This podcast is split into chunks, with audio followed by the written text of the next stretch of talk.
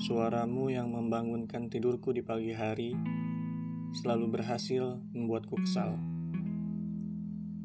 Apalagi di saat aku kesiangan. Mungkin bisa semenit sekali terdengar di telingaku. Dek, bangun. Udah siang ini. Mau bangun jam berapa? Dulu, sarapanku terpenuhi setiap paginya.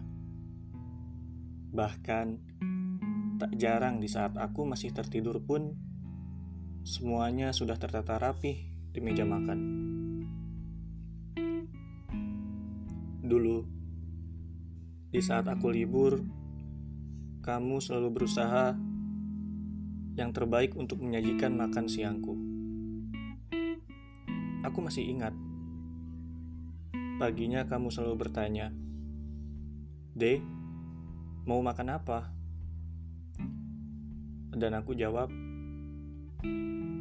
"Kalau ada, udang ya, Bu. Kalau nggak ada juga nggak apa-apa. Apa aja." Yaps, udangnya dia itu emang nggak ada duanya.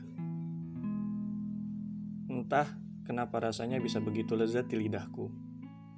Padahal Gak ada bumbu spesial yang kulihat.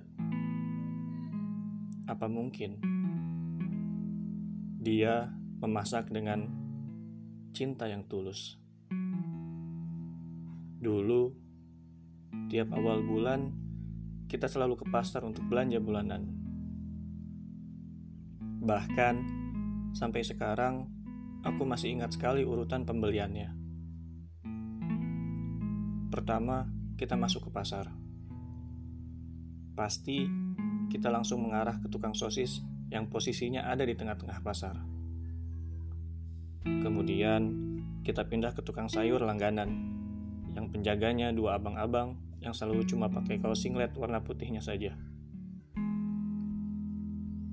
Lalu, kita pasti menuju ke arah tukang bumbu untuk membeli bawang merah.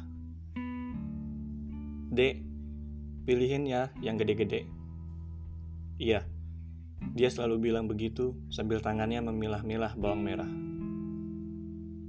Setelahnya, kita baru ke tukang ayam yang posisinya ada di belakang tukang bumbu.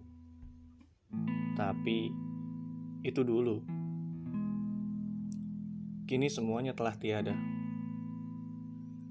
Sulit memang untuk menerimanya. Dan bahkan, kata move on itu seolah-olah berada jauh di ujung sana. Kata semangat pun seperti sudah tidak berarti lagi. Bukan frustasi, hanya sedikit depresi.